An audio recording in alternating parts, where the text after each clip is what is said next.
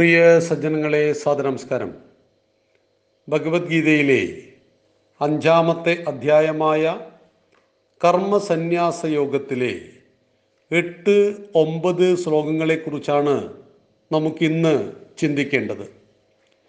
നൈവ കിഞ്ചിത് കരോമീതി യുക്തോ മന്യേത തത്വവിത് പശ്യൻ ശൃണ്വൻ സ്പർശൻ ജിഹ്രൻ അശ്നൻ ഗച്ഛൻ സ്വപൻ ശ്വനൻ പ്രലപൻ വിസർജൻ ഗ്രഹ്ണൻ ഉന്മിഷൻ നിമിഷന്നപി ഇന്ദ്രിയാണിന്ദ്രിയാർത്ഥേഷു വർത്തന്ത ഇതി ധാരയൻ ന ഏവ കിഞ്ചിത് കരോമി ഇതി യുക്ത മന്യത തത്വവിത്. പശ്യൻ ശൃണ്വൻ സ്പർശൻ ജിഹ്രൻ അശ്നൻ ഗച്ഛൻ സ്വപൻ ശ്വസൻ. പ്രലപൻ വിസർജൻ ഗൃഹണൻ ഉന്മിഷൻ നിമിഷൻ അപി. ഇന്ദ്രിയാണിന്ദ്രിയാർത്ഥേഷു വർത്തന്തേ ഇതി ധാരയൻ. വാക്കടർത്ഥം. യുക്ത യുക്തൻ. തത്വവിത് തത്വജ്ഞാനി. പശ്യൻ കാണുന്നവൻ ശൃണ്വൻ കേൾക്കുന്നവൻ സ്പർശൻ സ്പർശിക്കുന്നവൻ ജിഹ്രൻ വാസനിക്കുന്നവൻ അശ്നൻ ഭക്ഷിക്കുന്നവൻ ഗച്ഛൻ സഞ്ചരിക്കുന്നവൻ സ്വപൻ ഉറങ്ങുന്നവൻ ശ്വസൻ ശ്വസിക്കുന്നവൻ പ്രലപൻ സംസാരിക്കുന്നവൻ വിസർജൻ വിസർജിക്കുന്നവൻ ഘ്രണ്ണൻ ഗ്രഹിക്കുന്നവൻ ഉന്മിഷൻ കണ്ണു തുറക്കുന്നവൻ നിമിഷൻ അപി കണ്ണ് പൂട്ടുന്നവൻ എങ്കിലും ഇന്ദ്രിയാണി ഇന്ദ്രിയങ്ങൾ ഇന്ദ്രിയാർത്തേഷു ഇന്ദ്രിയ വിഷയങ്ങളിൽ വർത്തന്തേ വർത്തിക്കുന്നു. ഇതി എന്നീ പ്രകാരം ധാരയൻ ധരിക്കുന്നവൻ കിഞ്ചിത് ഒന്നും തന്നെ ന ഏവ കരോമി ഞാൻ ചെയ്യുന്നേയില്ല ഇതി എന്നീ പ്രകാരം മന്യേത മനസ്സിലാക്കുന്നു.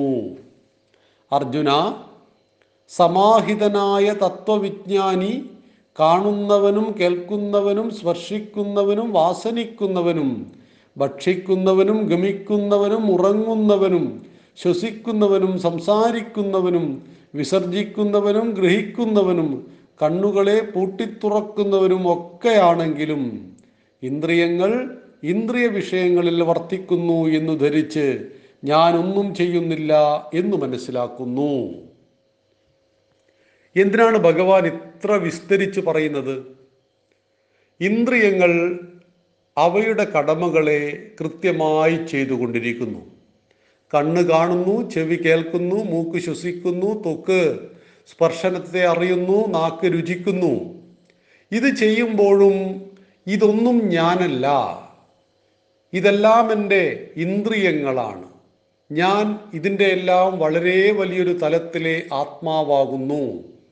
ആത്മാവിന് വസിക്കുവാനുള്ള ഉപാധി മാത്രമാണ് ശരീരം. ആ ശരീരം പ്രവർത്തിക്കണമെങ്കിലും ജീവിക്കണമെങ്കിലും ഈ പറയുന്ന ഇന്ദ്രിയങ്ങൾ യഥാവിധി പ്രവർത്തിക്കണം. അത് പ്രവർത്തിക്കുന്നത് ആത്മാവിന് ഇത്ര കാലയളവിൽ ജീവിക്കുവാനുള്ള ഒരു ഉപാധി മാത്രമായിട്ടാണ്. എന്നാൽ ആത്മാവാണ് പരമപ്രധാനം. ഇതെല്ലാം ഇന്ദ്രിയങ്ങൾ ചെയ്യുമ്പോഴും ഇതൊന്നും ഞാൻ ചെയ്യുന്നില്ല ഇതൊന്നും ഞാനല്ല എന്ന് തത്വജ്ഞാനി യുക്തൻ മനസ്സിലാക്കുന്നു. കണ്ണുകളെ പൂട്ടിത്തുറക്കുന്നവനും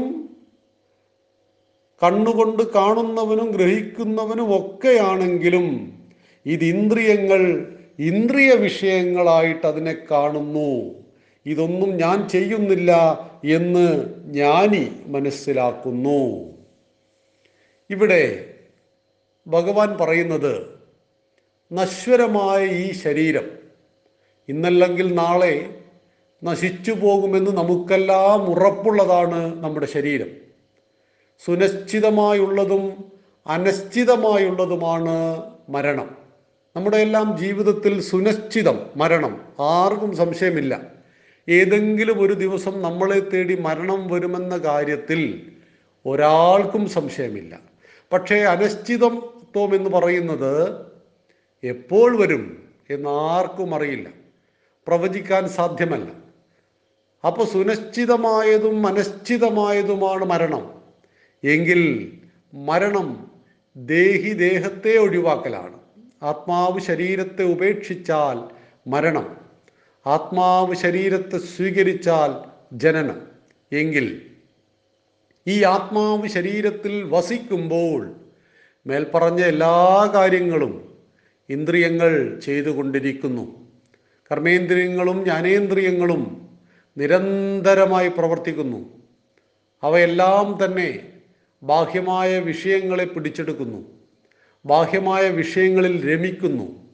അതിൽ ദുഃഖിക്കുന്നു. അതിൽ സന്തോഷിക്കുന്നു. ഒക്കെ ഇന്ദ്രിയങ്ങൾ ചെയ്യുന്നു. ഇതൊന്നും എന്നെ ബാധിക്കുന്ന വിഷയമല്ല. ഇതൊന്നും എന്റെ വിഷയമല്ല. കാരണം ഞാൻ ഇന്ദ്രിയങ്ങൾക്ക് അതീതനാണ്. ഞാൻ ഇന്ദ്രിയമല്ല. ഞാൻ ആത്മാവാണ്. ആത്മസ്വരൂപത്തെ അറിഞ്ഞവനാണ്. എന്ന ഭാവത്തിൽ വിരാജിക്കുന്ന ഒരു സന്യാസിയെ സംബന്ധിച്ച് ഒരു യോഗിയെ സംബന്ധിച്ച് ഇന്ദ്രിയങ്ങളുടെ കഷ്ടനഷ്ടങ്ങൾ ഇന്ദ്രിയങ്ങൾക്കുള്ള അഭിമാനം ഒട്ടുമുണ്ടാകുന്നേയില്ല ഈ ദേഹത്തെ നാം പരിചരിക്കണം. ശരീരമാദ്യം ഗലുധർമ്മസാധനം എന്നാണ് ശരീരത്തെ പരിചരിക്കണം ശരീരത്തെ സംരക്ഷിക്കണം. കാരണം ധർമ്മം അത് പ്രവർത്തിക്കുന്നത് നമ്മുടെ ശരീരത്തിലൂടെയാണ്. ധർമ്മത്തിന്റെ നിലനിൽപ്പ് മനുഷ്യ ശരീരത്തിലൂടെയാണ്. എങ്കിൽ ധർമ്മം നിലനിർത്തുവാൻ വേണ്ടി മനുഷ്യ ശരീരം ആരോഗ്യമുള്ളതായിരിക്കണം. മാത്രമല്ല ആത്മാവ് വസിക്കുന്നതും ശരീരത്തിലാണ്. ശരീരത്തിനെ ആത്മാവ് കർമ്മങ്ങൾക്ക് വേണ്ടി ഉപയോഗിക്കുമ്പോൾ ശ്രേഷ്ഠമായ കർമ്മങ്ങൾ ചെയ്യുവാൻ ശരീരത്തിന് നല്ല ആരോഗ്യം ഒക്കെ ആവശ്യവുമുണ്ട്. അപ്പോൾ ശരീരം നിസ്സാരമല്ല ഇന്ദ്രിയങ്ങളും നിസ്സാരങ്ങളല്ല. ഇതെല്ലാം തന്നെ സംരക്ഷിക്കപ്പെടേണ്ടതും ഉയർത്തപ്പെടേണ്ടതുമാണ്. എന്നാൽ ഇതൊന്നുമല്ല ഞാൻ. ഞാനിതല്ല. ഈ ആത്മാവൊന്നുമല്ല ഞാൻ. ക്ഷമിക്കണം ഈ ഇന്ദ്രിയങ്ങളൊന്നുമല്ല ഞാൻ. കണ്ണില്ലെങ്കിലും ഞാനുണ്ട്. കൈയില്ലാതായി പോയാലും ഞാനുണ്ട്. മൂക്കില്ലാതായി പോയാലും ഞാനുണ്ട്. കേൾവി നഷ്ടപ്പെട്ടു പോയാലും ഞാനുണ്ട്. ബുദ്ധി മരവിച്ച് ഭ്രാന്തനായി പോയാലും ഞാനുണ്ട്. അപ്പം ഞാൻ കയ്യല്ല കണ്ണല്ല കാലല്ല മൂക്കല്ല നാക്കല്ല ഞാൻ മനസ്സല്ല ബുദ്ധിയല്ല. എങ്കിൽ ഞാൻ ആരാണ്? ഞാൻ ആത്മസ്വരൂപമാണ് ആത്മാവാണ്.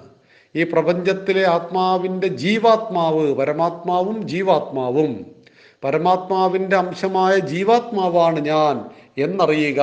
അതുകൊണ്ട് തന്നെ ഇന്ദ്രിയങ്ങൾ ചെയ്യുന്ന ഒരു കർമ്മവും എന്നെ ബാധിക്കുന്നില്ല ഞാനൊന്നും ചെയ്യുന്നില്ല എന്ന് പറയുന്നു. അവിടെ ഉദാഹരണം പറയുന്നത് മരുഭൂമിയിൽ അകപ്പെട്ടു പോയ ഒരാൾ ദാഹം സഹിക്കുവാൻ വയ്യാതെ അകലേ ജലം കണ്ടോടുകയാണ്. മരുഭൂമിയുടെ പരപ്പിൽ അകലേ കാണുന്ന ജലം ഒരിക്കലും ജലമല്ല അത് നമ്മുടെ തോന്നിച്ച മാത്രമാണ്. നമ്മൾ ഹൈവേയിലൂടെ യാത്ര ചെയ്യുമ്പോഴും നമുക്ക് വെയിലത്ത് വളരെ ദൂരത്തിൽ ജലമുള്ളതുപോലെ കാണാം. എന്നാൽ അത് ശരിക്കും ജലമല്ല.